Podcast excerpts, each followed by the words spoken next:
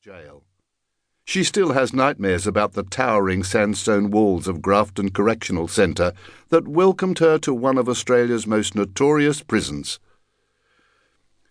I thought I was on my way to a women's jail in Sydney, she said, but I came from up on the north coast of New South Wales, and there were no women's jails up that way. They would take women like me to Grafton on remand while they worked out where to send us. Grafton? Of all the jails in Australia, it had to be Grafton. I knew about the place, she said. Everyone did.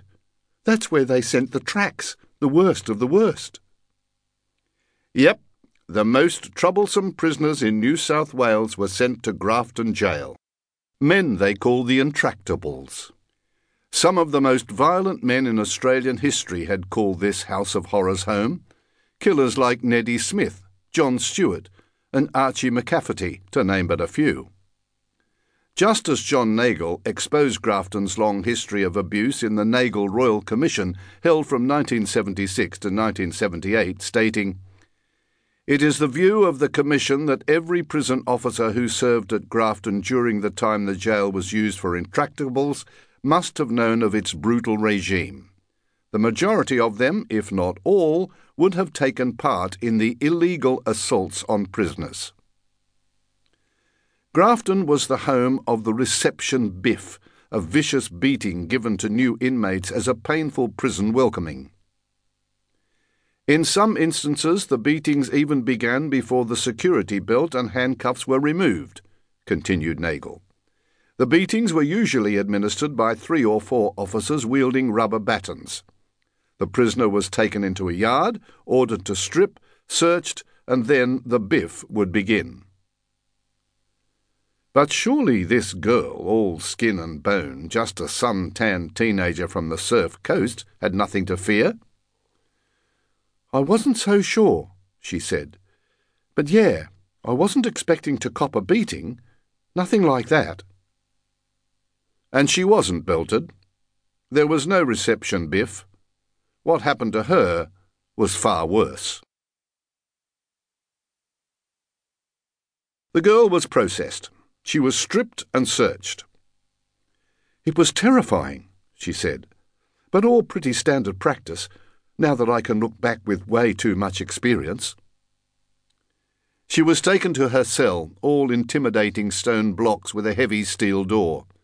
She slumped down on her new bed, a rock hard piece of foam with an equally uncomfortable pillow that felt like it had been filled with sand instead of feathers. The drugs were fading fast, the lingering high becoming a creeping sick. The come down. She began to shake as she attempted to find sleep. Coming in, announced a guard after banging on the door. He waited, giving the girl time to dress if she happened to be naked, before swinging the steel door open. She rubbed her eyes, the blue now swallowed by a sea of rising red. What? she said. What do you want? The officer stood by the door. Off to see the nurse. Time to get you checked out. She shuffled from her bed and joined the guard in the hall. The nurse was there waiting, she recalled. He was a male nurse, and I thought I could trust him. I'd just been sentenced and had gone through reception. I thought it all must have been part of the programme. It wasn't. The trio travelled to the clinic, everything silent except for the sound of their feet as they shuffled across the ancient Grafton sandstone. They stopped in front of a double door, steel but for a perspex viewing window. The guard pulled his keys from his belt and snapped the lock. In here, he said, pointing towards a bed. She walked through the open door and into the room. Crack! The door slammed shut.